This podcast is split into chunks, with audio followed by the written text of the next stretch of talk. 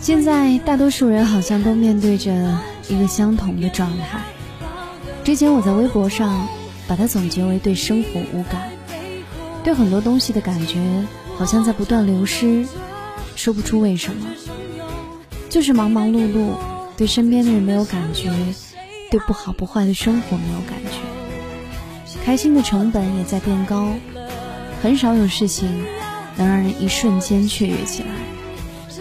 而许小姐把它总结为对生活缺少期待感，我觉得也对，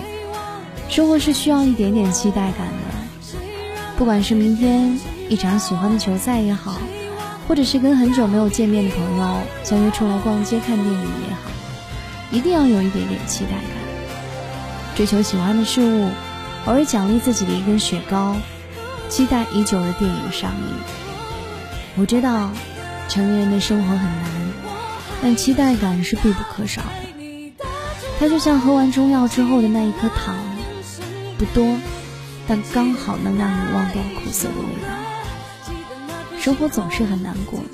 但没关系，好歹有一颗糖在等着你。我怀念的是无话不说，